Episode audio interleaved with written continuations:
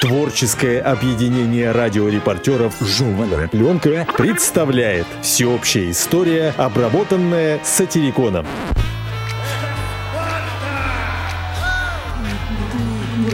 Древняя история.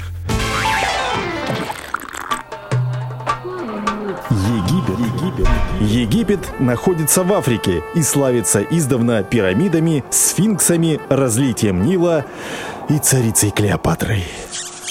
Пирамиды – суть здания пирамидальной формы, которые воздвигались фараонами для своего прославления. После смерти тело фараона с большими церемониями потрошили изнутри и набивали ароматами. Снаружи заключали его в раскрашенный футляр. Все вместе ставили в саркофаг и помещали внутри пирамиды. От времени то небольшое количество фараона, которое заключалось между ароматами и футляром, высыхало и превращалось в твердую перепонку. Так непроизводительно тратили древние монархи народные деньги. Но судьба справедлива. Не прошло и нескольких десятков тысяч лет, как египетское население вернуло свое благосостояние, торгуя оптом и в розницу бренными трупами своих повелителей. И во многих европейских музеях можно видеть образцы этих сушеных фараонов, прозванных за свою неподвижность мумиями.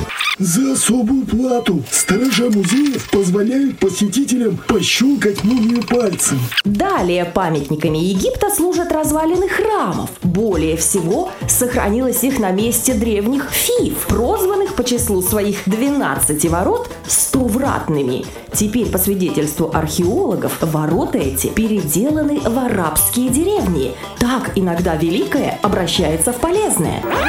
Памятники Египта часто покрыты письменами, которые разобрать чрезвычайно трудно. Ученые поэтому позвали их иероглифами. Жители Египта делились на разные касты. К самой важной касте принадлежали жрецы. Попасть в жрецы было очень трудно. Для этого нужно было изучать геометрию до равенства треугольников включительно и географию, обнимавшую в те времена пространство земного шара не менее 600 квадратных верст. Дело жрецов было по горло, потому что, кроме географии, им приходилось еще заниматься и богослужением. А так как богов у египтян было чрезвычайно много, то иному жрецу подчас за весь день трудно было урвать хоть часок на географию. В воздаянии божеских почестей египтяне не были особенно разборчивы. Они обожествляли солнце, корову, нил, птицу, собаку, луну, кошку, ветер, гиппотама, землю, мышь, крокодила, змею и многих других домашних и диких зверей. Ввиду этой бога многочисленности, самому осторожному и набожному египтянину ежеминутно приходилось совершать различные кощунства. То наступит кошки на хвост, то цыкнет на священную собаку, то съест в борще святую муху. Народ нервничал, вымирал и вырождался.